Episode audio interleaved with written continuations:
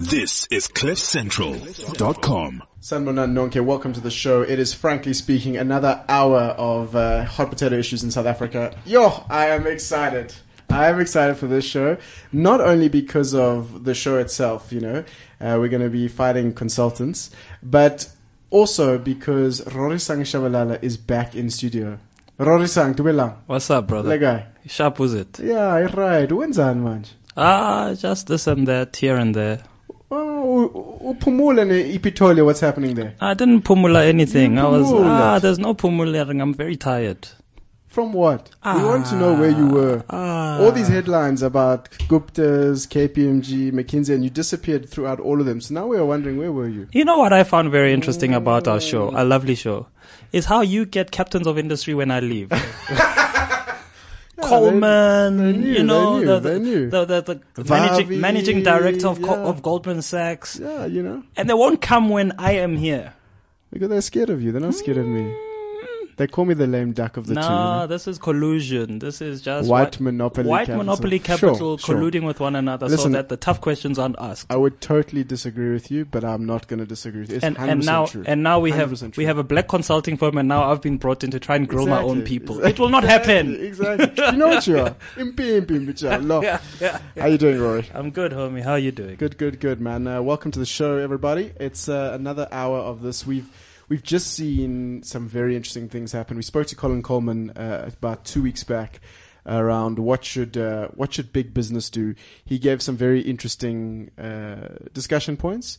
I think he also he missed a few of the questions. You know, he ducked and dived like a brilliantly media trained person. properly media trained. No, it's properly media trained. It was uh, very interesting to be in his office, in his uh, executive suite with his uh, cufflinks on and me uh, hitting him up with some questions, but he handled them very well. Um, we did miss you during that interview. And now we see McKinsey coming round full circle, which is very interesting because we know a few McKinsey people, don't we? I mean, let's just put it on the cards. We do. We know a few.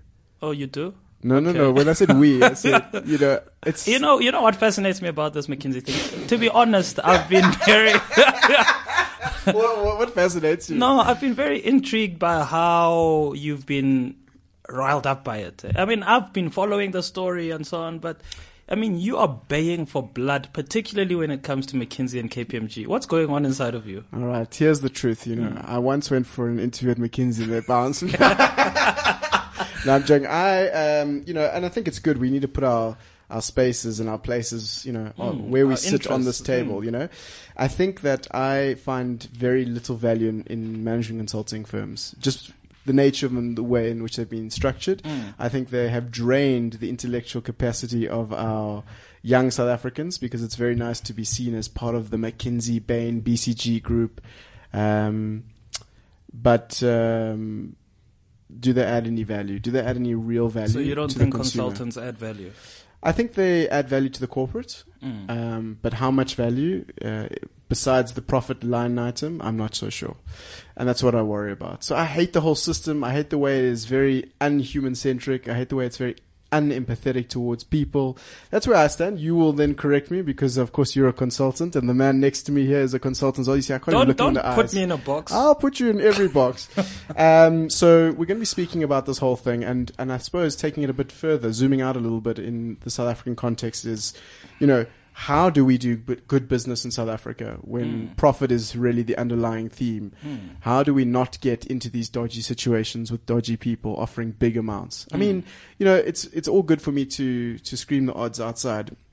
But when I'm in the ring and someone offers me 1.1 billion or 800 million like they offered Jonas, I mean, Well, or I'm you're going to offered, take that. or you're offered money by by by by uh, a, a big bank uh, that doesn't exactly follow the right the right ethical Exactly. and and it funds Exactly. it funds the work that you do. Do you 100%. do you turn it back? the means the end. You know what I mean? Yeah, Does I it mean- justify? Absolutely I agree. mean, absolutely agree. Absolutely agree. Those are your views, not mine, just in case that ever comes back. All right. So we're speaking about uh, all of this. Frankly speaking, do good people come last? Good guys don't So come what? with. Frankly speaking, do good guys come last in business. Why do you want to be sexist like that? Why does it have to always it's be not men? sexist. Do you Why know does it always the have to term be is men? called good guys? Because it was a sexist society. Who that it decided that guys must refer to men? Yeah? Who decided that guys must refer to men? You see, you are your patriarchal mindset. So guys does not it can refer to anyone. refer to men. It can refer. Why, why can't women claim that? All right. www.urbandictionary.com. Guys, okay, we, But- we- uh, why are we doing this? But this? that Urban Dictionary was written by a man, and so he decided to claim that cool word as a male word. Thank you, We're Rory. reclaiming it as a woman's word. Who are we? You Do are a male. good guys. Do frankly good speaking, do good guys come last? And this is why, when you haven't seen your radio partner for a while, you must at least extend the show by an hour.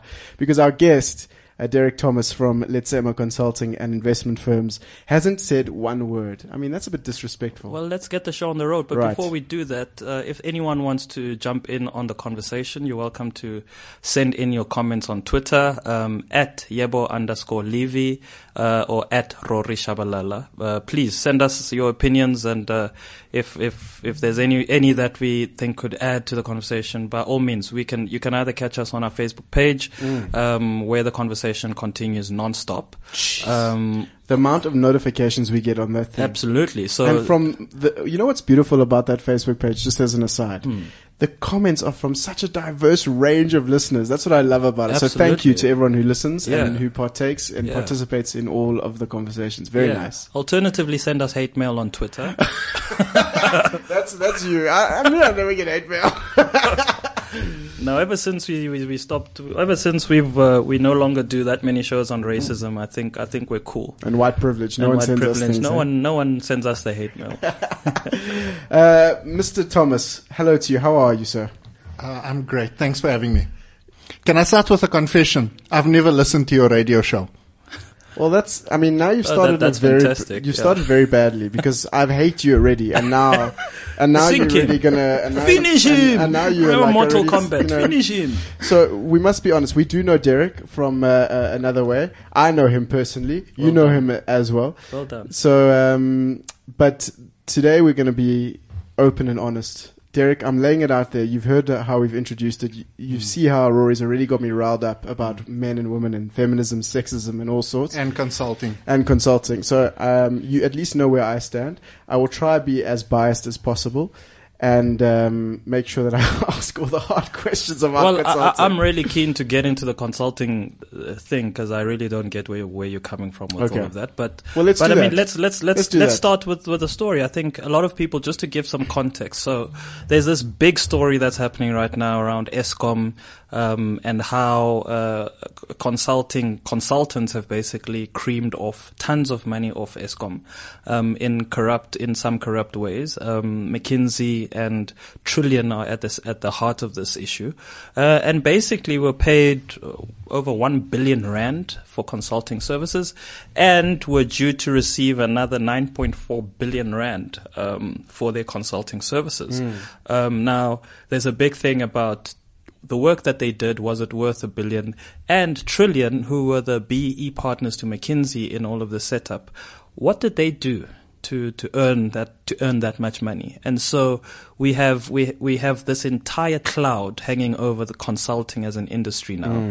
And just generally looking at how this entire situation has unfolded and you see that the involvement of the likes of KPMG SAP and so on is you know do good guys finish last when it comes to business? Um, is there a way of, of succeeding? I mean if if the likes of KPMG McKinsey SAP big companies uh, are, are relying on what seems like shady dealings to get ahead what hope is there for any of us that are trying to do things the right way? Of course, we've got uh, we've got Letsema Consulting represented here, and uh, where they fit into the story, Andrew, is that they uh, were McKinsey's BE partner on this deal initially, and then, as the stories goes, they were shoved out of the way um, in order to accept a Gupta-backed Trillian.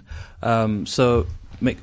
Uh, Letsema wasn't serving the purpose, wasn't going to serve the purpose for the Gupta mission, and so they were they had to be shoved aside. And we need to find out if that's true.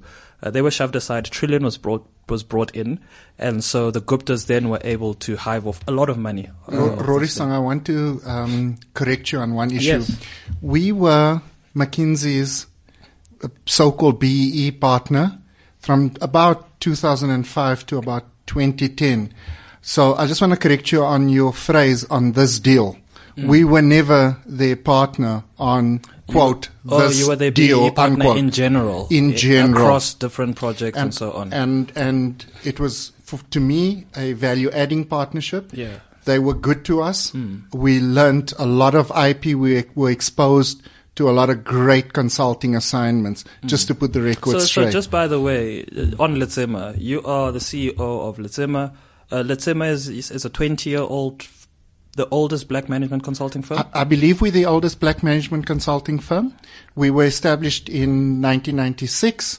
Um, our founder is Isaac Shongwe, who, um, to the best of my knowledge, is the second black Rhodes Scholar ever to have been produced by South Africa. And for those of you who enjoy football, uh, scored the winning goal for Oxford against Cambridge. So, um, He's quick on his feet. you might need to be in the future as well. Right, so let's talk here quickly. Why in heaven's name would McKinsey need a BE partner? Well, I think it became um, a de facto business practice in South Africa in line with our national priorities, right? Black facing. Pardon? Like the idea of facing with, with black people to to show that they are transformed when actually they're not, and it's just an easy way to give a company like McKinsey access to Andrew. big No, deals. no, I'm just asking the, Andrew's I'm asking the jumped- big uh, questions. Andrew, Andrews is exposing his cards a little bit too No, soon. I'm asking the this questions. is this is back in the nineties. We needed Yes. we, we needed to build black businesses, and so it was how do you how do you how do you do skills transfer? You get the black businesses to partner with established businesses, No, and to deliver on projects, Done. and over time gain the skills so that they can do it themselves. Done sincerely, Mm-hmm. these partnerships between established and nascent, between uh, black and white, between um, large and small, can be very productive mm. for an economy. Uh, totally can see that. Derek, you've you've given some of the credentials of your partner Isaac. You are an economist by trade. Mm-hmm. There's no shortage of intellectual property between the two of you, and I'm sure the people that you have in your company. So I can see that. I, so I'm just trying to understand. Like McKinsey's this big multinational corporation, and you know it's very easy to just talk the the good game of the day, right? And the good game of the day was transformation. The good game of the day was to build black businesses. But truthfully, I mean, they needed you in order to get the, the government deals, right? So those are uh, the practices that got established in this country in line with national economic policy. McKinsey, Letsema, countless other firms were doing so in compliance with laudable goals. Okay. No, so uh, we, we'll, we'll park that one there for a second. it's, it's a, you know what the, the problem is? There's a good side, of course. BE was set up for perfect, good intentions, right? Absolutely. Uh, There's no way in my mind that I'll doubt that. B- BE offers a number of advantages. It's Absolutely not without agreed. its cynical side, but it offers an, an, a number of advantages. You could have cost reduction, so Mm. a local, a South African firm with a lower cost base than these global majors. How about the symbolic value of showing to up and coming black professionals that it can be done if it's done correctly? There are a number of benefits so, so to the process. Let's then ask the question a different way before we get back into the topic. Do you think that BE has been done correctly in South Africa? Because we're talking about business and we're asking you, of course, it is difficult for you to hold all these questions, but as a as a leader in South Africa of one of the great businesses, Thank you. So BEE is a small acronym that means a whole lot of things in a whole lot of contexts. It covers procurement, affirmative action, supplier development, and the truth be told, it depends on who the beneficiaries are and their stated intentions or their, or their intentions more broadly and who's handing out the privileged position. All right. So in this case now, let's let's bring it back, Rory. We were speaking about this Trillian deal, 1.6 billion in consulting fees. Let's just talk about the number um, before we get onto anything else. That sounds ridiculous as a as an, a consulting fee number for professional services.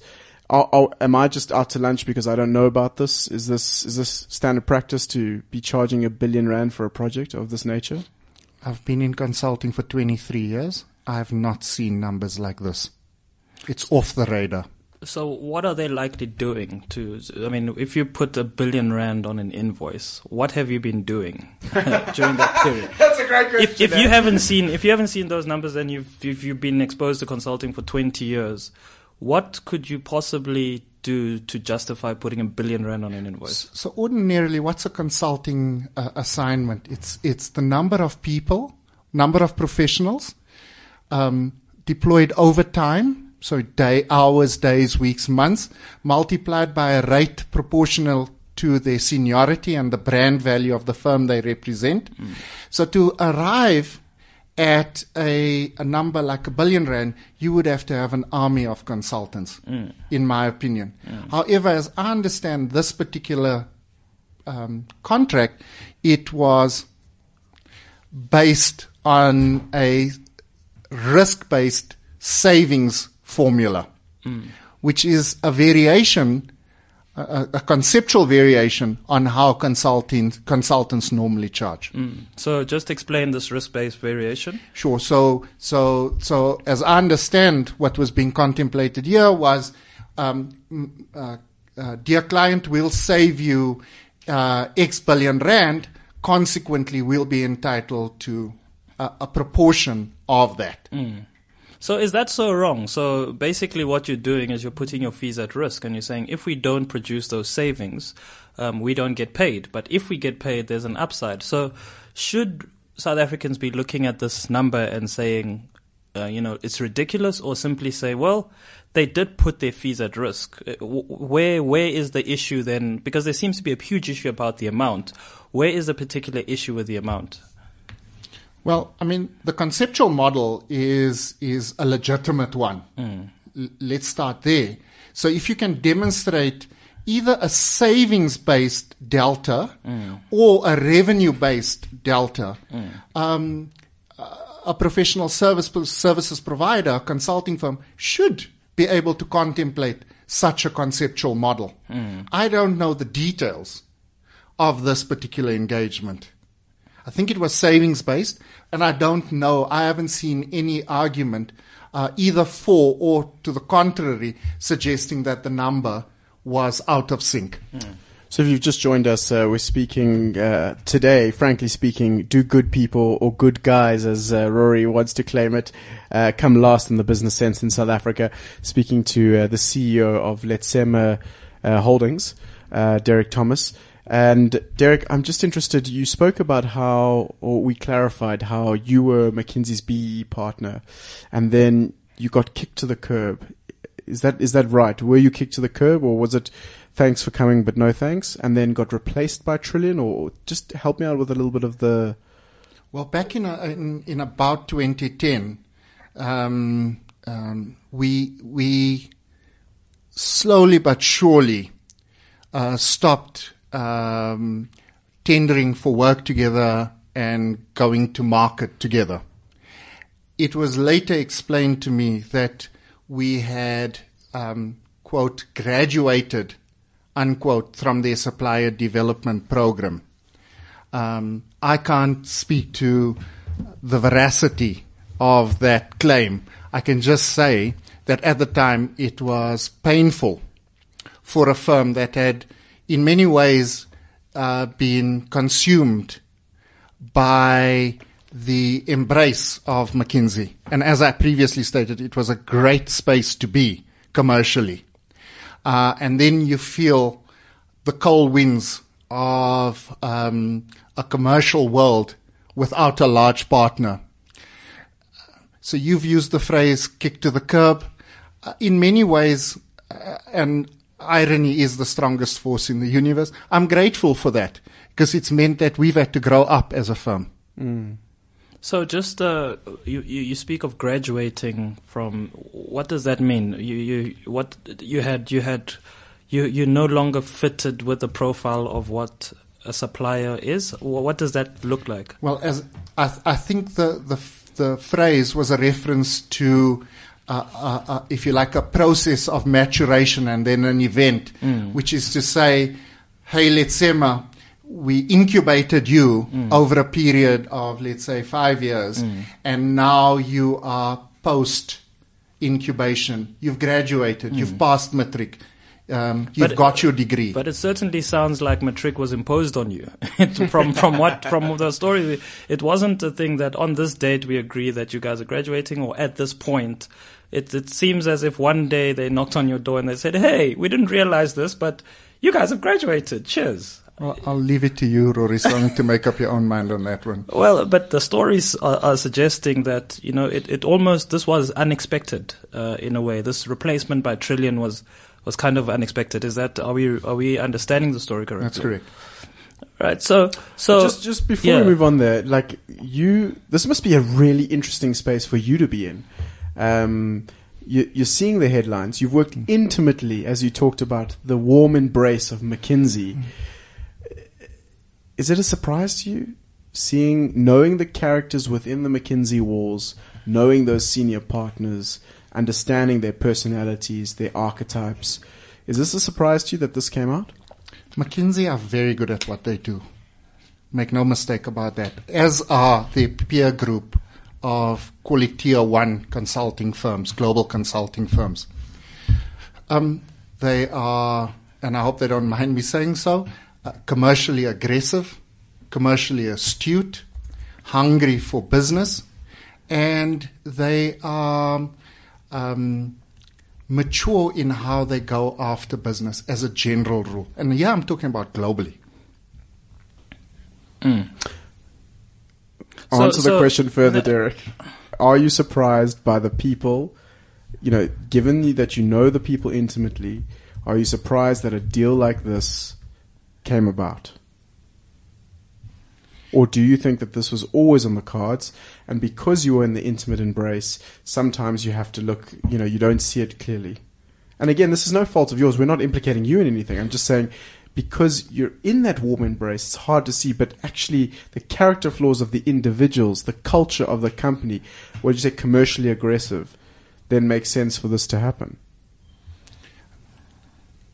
Look, it happened. So you're always looking with a lens uh, of, of trying to understand with, within the context of a post fact world. Um, um, so it's hard for me to to put place myself in a 2010 environment and ask that and answer that question honestly.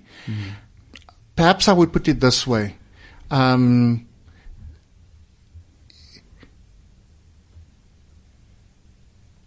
in in a world where you have very clever people with aggressive commercial targets, something like this could happen and did happen. Uh, so you speak about uh, McKinsey have, being very, you know, professionally astute and so on. Um, there you are. You've had five years of McKinsey incubation, uh, as you put it, uh, and then you get replaced by Trillian, uh, sort of a startup by the sounds of things. Um, I mean, they, one imagines that if you were the number one black consulting firm, there was a number two. So the number two, number three, number four were were, were, were ignored and overlooked for a startup called Trillian. Um, how does that factor in? I mean, a person who's looking at this and making sense of it, is that rational just looking at it, I mean, as an outsider? Or, or is there something dodgy? Because again, we're reading the story and we're like, okay, so is there something wrong with, with the fact that Trillian were brought in? Don't credentials, he said credentials were an important thing. Um, Sure. So so they had none. So to partner with a um, sophisticated tier one global consulting firm, you need to have a level of sophistication, built-in investment skills, balance sheet, financial resources, strategic intent, alignment of goals. So my response to your question is, you would expect indeed if you're going, and, and no one's entitled to be in partnership with McKinsey, right? Um, That's not the argument I'm making. But you would be surprised that if you're not going to be occupying that position anymore, as was the case with Letsema, that indeed number two or three or four on the list would, would assume that position. What I'm beginning to appreciate in the fullness of time is that I guess market access is much more important than any of the other criteria. What do you mean by that? Well, the ability to close the deal. I think that that leads us actually into uh, and this entire conversation of do do good guys and yes, guys finish last um, in business. Um, We're gonna fight about in- this the whole show. in the sense that um, it seems that I mean, particularly the state-owned enterprises, market access really is driven by political connection. So, a guy that's just trying to do his work as best as possible, even that is not good enough. It certainly wasn't good enough, it seems, for Elitsema. So, is there a way of navigating? I mean, one imagines that. Um, you know, myself as someone with a bit of insight into that world, that um, most black consulting firms rely primarily on government and state-owned entities uh, for most of their business. And then one imagines that if you don't have access to that business, it's then very difficult to make it. So is there any other way than to sign a deal with a devil like Trillian, who've got market access, if you're going to then succeed? Look, the, stu- the state has a duty of care. What are they presiding over? They are presiding over the nation's fiscal resources. And whether that's in Eskom, any other SOC or SOE or government department, that means their duty of care, in my opinion, is to match their spending with the nation's priorities. So, for example, local uh, value addition, black firms, small firms, all of these need to be given expression to with the value of that money.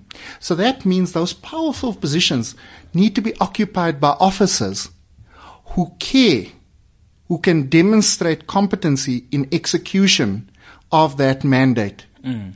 Value for money and alignment with the nation's priorities. Mm. It's a simple equation.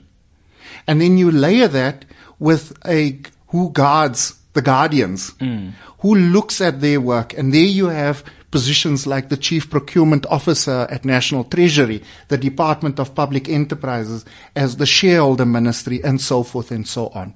And so, was there a failure in, in, in that particular role then? Because again, you speak about market access being the key thing. It doesn't matter how smart you are, how how much of a balance sheet you have, market access. And market access is not a function, unfortunately, of how much, how long you've been in the in, in the game for. It seems so. Um, the idea that to the extent that the Guptas are market access to government contracts across the board, whether in consulting or anything else, is there a way of making it without then signing a deal with the Gupta? I mean, even KPMG did it, which is also quite weird. I think what, what we're seeing is a distorting gravitational force. It's so large, it's so distorting that it disrupts the rules of a fair game. Everyone should be entitled to pitch for a piece of work if it's properly advertised and provided you have the credentials that are appropriate to the task being requested. And that it is done in an open and transparent and value for money based uh, uh, fashion. What I think we're seeing with this uh, pro- pro- protracted episode in our nation's history is a gravitational pull away from a fair uh, set of rules. And indeed, yeah. a developmental set of rules. Given that, how did you guys do it? So, so you were kicked to, you were basically uh, kicked to the curb, um, to use that phrase, um, and you still had to try and survive and to compete, and you're still around, and you're still you're still kicking ass and so on. How did you, how did you do it, and and and th- what does that say about? I mean, there are many others who are listening who are saying so. What does this mean for, for us? Is there a way? I mean, there's some of us who will not do business with government uh, because it's just too risky, not worth it, and so on. Um, that means you're cutting a huge part of your market, particularly as black business, out. And now you have to play within private sector. And I mean, there's another injustice in South Africa is that you can't get work in private sector because you don't have market access either. So, so is there hope for anyone that wants to play the game fair um, to succeed, um, or do the good guys finish last? Look, you're raising a number of important points. The first thing is, I think if there's a distort, distortion of the rules of the game in the way that we're seeing, what's going to happen is businesses are going to move away from serving the state as part of their strategy. So the second round effect of that is that the state will suffer adverse selection. The weaker players will pitch up to serve the state. And the state will suffer as a consequence of that weaker advice, inputs, or the lack thereof. So that we, we don't have, say, domestic value addition to serve the state in manufacturing or whatever case may, the case may be. Excuse me. How did we survive this? Well, s- s- struggling a little bit every day. We were, we were, um, I guess we had been in business for a long time. We had built up some financial resources that could buffet us. We also had the skills um, to pivot to other customers. And in my person and that of Isaac, I think we had shareholders who were patient enough to say, we are of strategic intent to build a beautiful black consulting firm and that this period would be a temporary hiccup. So we suspended dividends, salary increases to myself, bonuses to me and the senior execs to, to survive this period. But I can tell you it's tough. Hmm. Derek, let's let's let's talk a little bit about the state-owned enterprises that you're speaking about. What what value do consultants add? I mean, surely you know we've got Eskom, we've got we saw SAA. You know, SAA has literally hired consultancy firm after consultancy firm to try and get them out of this backlog of debt and and mismanagement. What value are they adding? I mean, at the moment, let's just talk SAA. SAA in numbers could have bought Emirates. How incredibly crazy is that? What from consulting Emirates from the money that it paid? No, in no from Uh-huh. the, the bailout money Oh yes. that South Africa has bailed them out on. Mm. They could have bought Emirates Airline. I mean, let's do that. Like, let's do that instead of Mm. what and bailing complicate out. our issues and have to ba- deal with a bigger fleet when At we can't with manage the one we maybe have. there'll be something that comes along with it, you know. But what value do consultants add? Consultants are not a panacea for the world's ills. They're just not. What they are is a service provider that, if you used carefully, could be value adding. Whether that's in revenue generation or cost savings or, en- or deciding whether you're going to enter new markets or not making up for temporary staff shortages, introducing new intellectual capital, new ways of doing things. There are myriad of ways that you can deploy consultants, as is the case with any other professional services provider. Here's the point though, and this is at the heart of the point, uh, uh, of the, of the challenge. A consulting firm and a consulting assignment, in my view, is only as good as the client procuring the service. So that you need this dynamic between good consultant and good client. If either of them is out of sync, you won't have a good outcome. Derek, Let me, let me just. Uh, I mean, there's a whole consulting is getting a beat down at the moment, and and I and and uh, in in the latest Financial Mail, there's a whole thing around Standard Bank's use of McKinsey and consulting as well. And the big question that's being asked there is, but these companies should have. I mean, the guys running these companies should be experts in what they do. Why in the world are you bringing in external parties? To advise you on strategy when actually aren't you hired to develop strategy anyway? How does that just adding to Andrew's point? Um, is it not a duplication? Is this not a failure when a person cons- when a person engages a consultant? Are they conceding to the fact that they don't know their stuff? Well, when you go and see a ophthalmologist, are you conceding to the fact that you don't know your own eyes? Well, Yes. only if I don't have an ophthalmologist in house, right, doing the job. Like this is the thing, right? You've spoken a little bit about what consultants can do, and I look. I think this is a very difficult conversation to have because you've been in this business for so long. So if someone came to me and said, "What va- add, va- added value does an NGO create?" Right, like Rory did in our show in 2016. Oh, is this what is this is about? so, so and, and it's very hard for me to say no no no. We actually you're right rory. We don't add any value right? But here's my interesting thing. I think consultants do add value.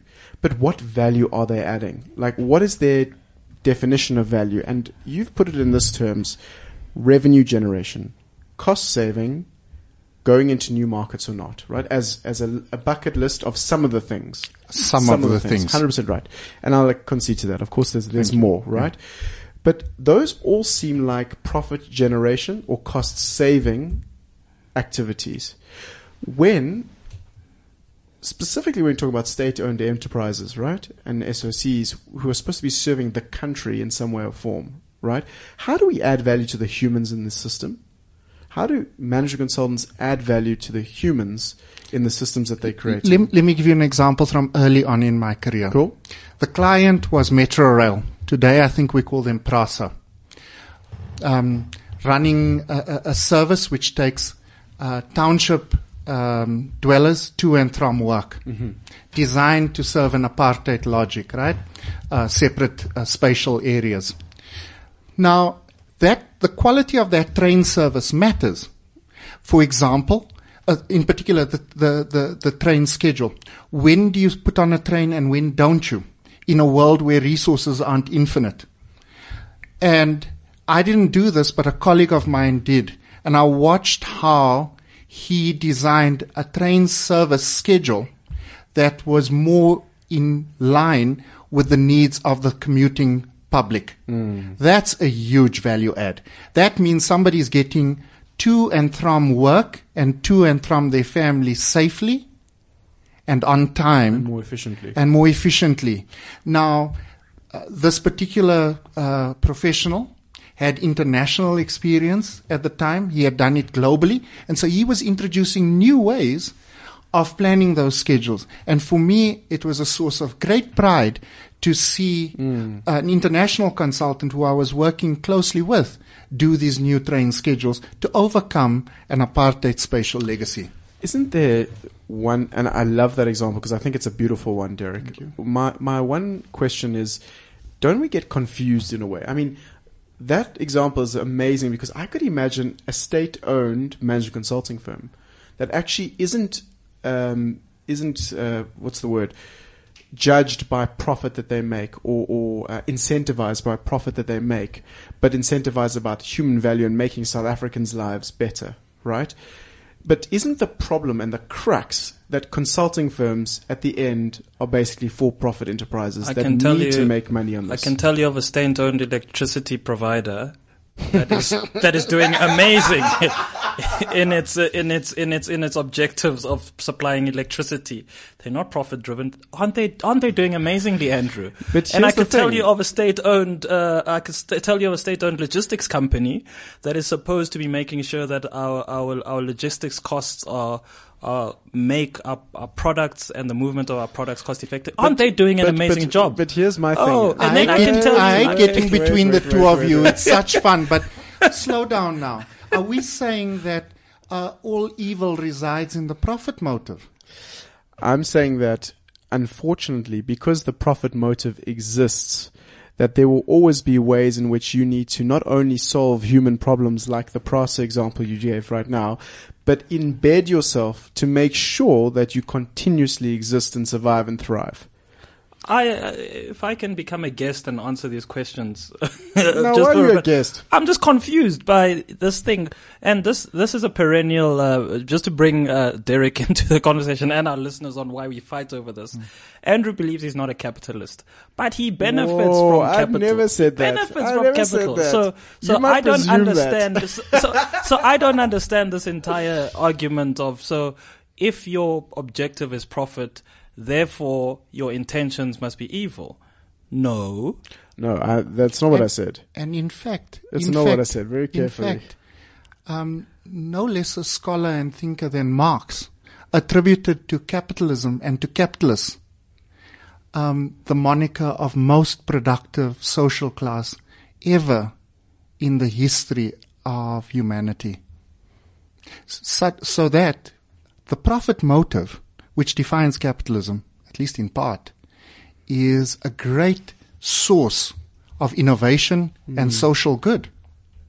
Maybe let's maybe let's turn this on Andrew. Andrew, Mm. can you just come clean on what your issue is Uh, you, you, you, you alluded to it at the beginning with consultants and so on, and they really get up. They really irritate you. What exactly is your issue? So this profit thing and so on is your, is you trying to elegantly put your disdain. What is it exactly? I think that, well, we're going a little bit off course here, to be honest and fair. But I think that the issue is around what drives people and how consultants that I've been in touch with uh, are driven. And I think what happens is because of the way in which they're driven, because of their margins, because of the way in which the work um, is concluded, i.e., I need to finish this work in a in a number of hours, you know, blah blah blah. It creates a whole system of people that are unempathetic, that cannot get emotions in the way because of the work uh, culture slash work uh, imperatives that need to be created and, and actually delivered on. And then what happens is we just lose focus of what we're actually doing. So when we start a project, we might even start with, "Hey, what is the problem and how can we solve it and how can we help you?" But it very turn it very quickly turns into how many number of professionals, number of time and seniority of people can we put into this business so that we can continue to thrive. And that's what it comes down to. That's that's not an indictment of the profit motive. Neither is it an indictment of consulting. It's an indictment of business practices that should be avoided within the consulting industry, within business in general. Aim for sustainability, aim for moral business models, aim to be contextually developmental, contextually relevant, aim uh, for gentleness in your commercial model. So, I mean, it still brings us back to that question that we've asked, and you haven't given us a straight answer, Derek. Do good guys finish last in business? So n- no. Um, Give us an example of a good guy that hasn't finished last. Donald Trump, eh? rather, rather than an example, I think what we're going to see as a consequence of some of these aberrant practices is more vigilance in um, uh, the way procurement happens, both by the private sector and the public sector, quite frankly, in South Africa. I think we're going to see greater vigilance in how empowerment partnerships are struck up. I think the so-called good guys will seek out other good guys. I believe that uh, uh, the credibility of brands will come to the fore again, and some of this distorting influence I made reference to will disappear because of what what we've seen and the disgust uh, that that South Africans have uh, laid at the door of these business practices. But what, what what do you say then about this this ongoing need for black firms, service providers, etc., to rely on government and SOEs? Um, what is that saying about the state of inclusivity within the private sector, um, and the fact that uh, it, it seems, I mean, from most of the people that I speak to, the, the common thing, and it might be a myth, and it may be something we should explore um, in another show, is that you know breaking into private sector is very difficult. If you don't go and play golf, go to sh- go to school, the kids don't go Or to school, shul. or shul, or across the board, right? Isn't there a lesson for all of us in this? So, so, so, if you're in a position of power and privilege, that you reach out beyond uh, ascriptive similarities with yourself, that you break things like uh, gender. Uh, uh, lines of, of of association that you so it's not some boys golfing club that you or hunting club or whatever boys do together. Um, that that you don't have to belong to the shul to crack a nod uh, or the church or the mm. mosque or the mm. temple mm. that you can see in me or the other an intellectual capability that transcends what I look like. But how far are we? I mean, r- in reality, is that are we anywhere close to no. to to achieving that? We, And- we're and embarrassingly at Yeah. the foothills after after the promise. This is the interesting thing with our country. Hmm. I think we move in periods of jolts. Hmm. And long periods of stasis. Hmm. And I think we're experiencing a jolt at the moment to our national consciousness. We cannot call out this kind of Yes, behavior yes. when at home, in our own organizations, we behave uh, in an ascriptively prejudicial fashion. I mean, if you look at we, we so obviously at the heart of this of this particular saga is government and private sector, but uh, it could easily be private sector and private sector to the extent that. Uh, we are saying that the whole problem with what we're seeing with Trillian and so on is that the laws of of fairness have seemed to be have um, to be broken in, in certain instances. People who deserve to be there have been removed for people who don't. But and you spoke earlier about getting the weaker people to to get the jobs, and so it actually ends up being bad for society as a whole because you don't have your strongest horses uh, running for you. But private sector does the same in the sense that it only draws from a narrow pool of white and doesn't look beyond that where you might actually have better skills in the black space is that uh, you know what is it going to take and and and what does a black business then do if if that avenue is closed and the government government business door is closed because of the likes of the Guptas I think we're seeing a rewriting of the rules of the game. Uh, I, I, I genuinely am seeing a an opening of doors. Uh, I think folks are looking at themselves in the mirror and saying, "Well, uh, we can't call out these practices if we're not um, uh, uh, uh, doing right by society, by black business in general." So I'm I'm h- hopeful. I I think uh, established business is going to see in them in this an opportunity for more productive engagement practices with black business. Uh, I'm interested in, in taking this to more of a personal perspective. You mm. know, I think when we read all these stories, and you know, Lord knows most of us are hut full of them, right? When you see the Sunday Times again with a Gupta, a Lynne Brown giving tenders to you know partners, friends, and blah blah blah. It almost be, you almost become desensitized to it, right? And it, these numbers are so big that you almost think, well, as the the average layman or laywoman in South Africa, you're like, well, this is never going to happen to me. I'm never going to get involved in a deal like this. I'm I'm squeaky clean. Let's bring it down into the personal space right now because I think the ethics needle has drastically shifted and moved. You know, you know the likes in the in the states of Trump lying, and then everyone going, well, if he's lying, then it's okay for me to do my little white lies because they're not as bad as Trump's lies, right? How do we bring this to the average South African and how to be moral in this, or how to be good, as we as we spoke about, in in this kind of day and age of of everyone around us seeming to just be pillaging and and robbing and distorting the idea of what right is. Let me maybe just jump in on that as well to say um, that is probably the easier answer. I think the more difficult answer is how we define morality and ethics um, within a country where um, the past dictated that you broke the rules and you were doing what was right. And now you're trying to change a mindset uh, for people to say, no, no, uh, the system mustn't be broken now. But we succeeded as a nation, and our our most recent memory of success as a nation is by going against the rules. Um, and so, how do we come to a common definition, particularly in an environment where, again, I'm a black business, I'm trying to do things the right way, but that white business is thriving irrespective, um, irrespective of the fact that we have better skills, that we've been working harder, and so on.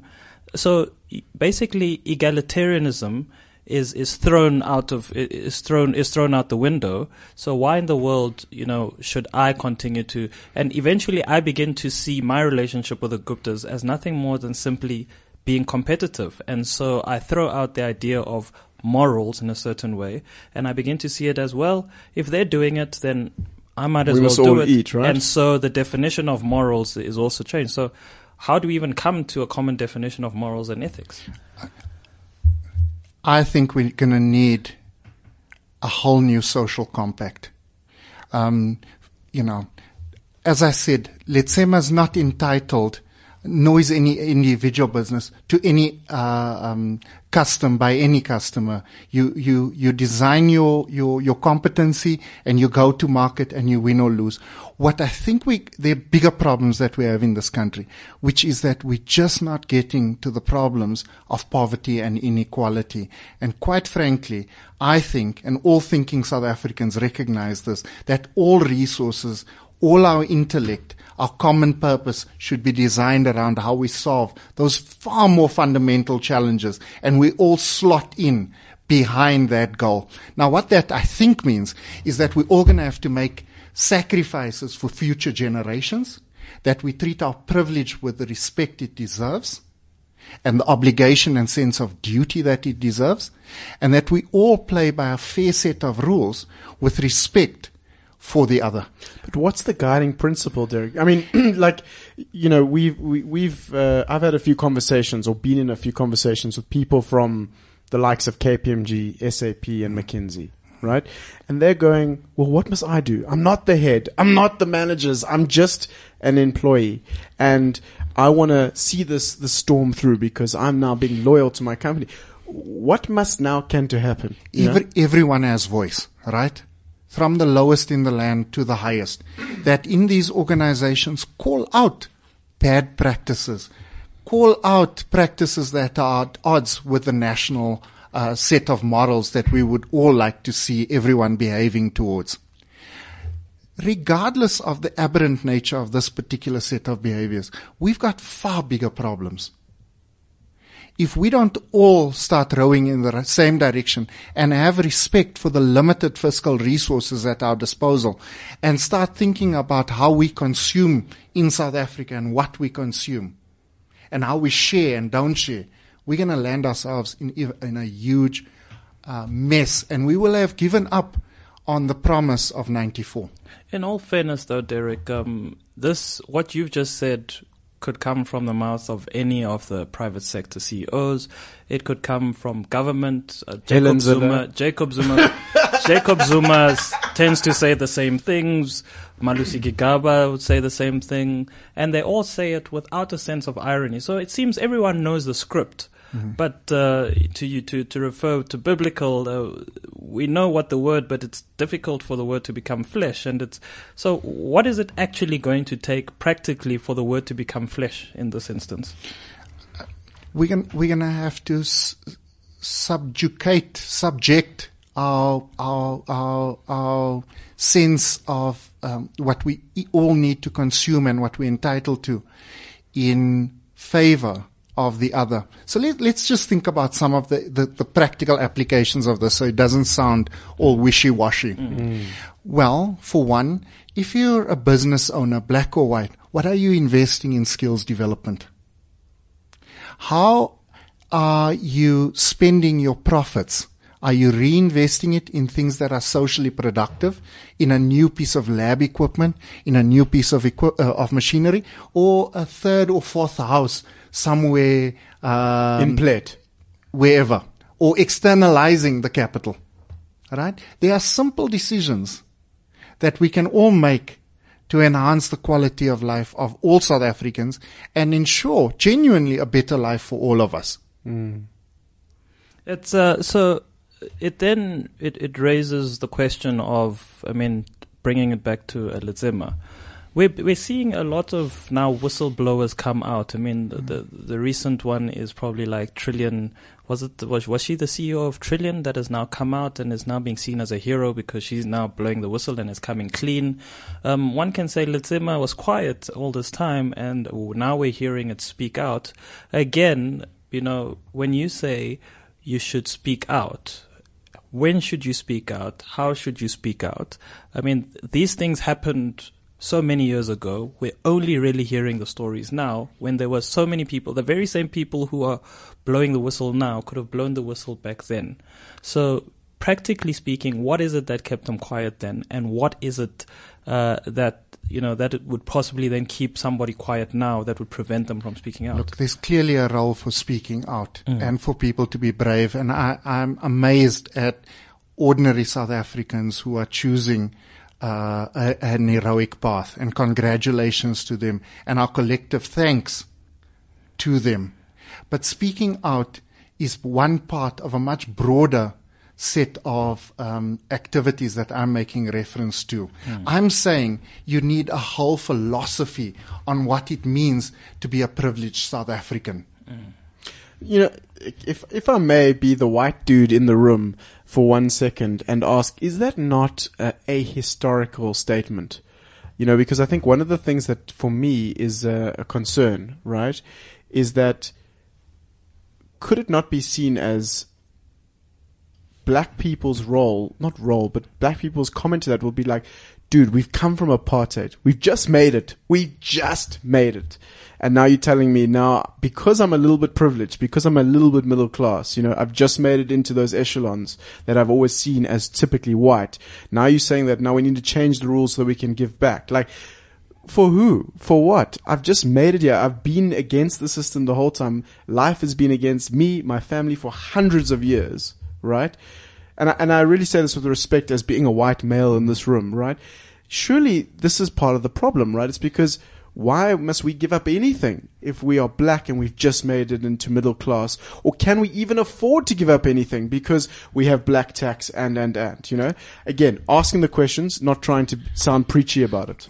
If we all don't get onto the bus together, statistically speaking, no matter how much you take from white South Africans, you don't have an equation that balances out. So we all, no, no, no, we all gonna have to think about this thing intergenerationally.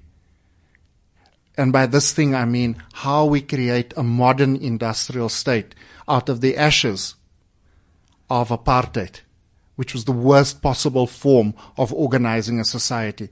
Um, to those architects, if I could speak through time, it was just stupid. It's uh, you know And- you know you know what um, what I'm busy going through at the moment, Andrew, um, is this idea of distraction, and how um, it's so easy in the South African context to be distracted. Um, and there's a long story behind that that I'll share uh, next time. Where it's like you know South Africans easily get distracted, right?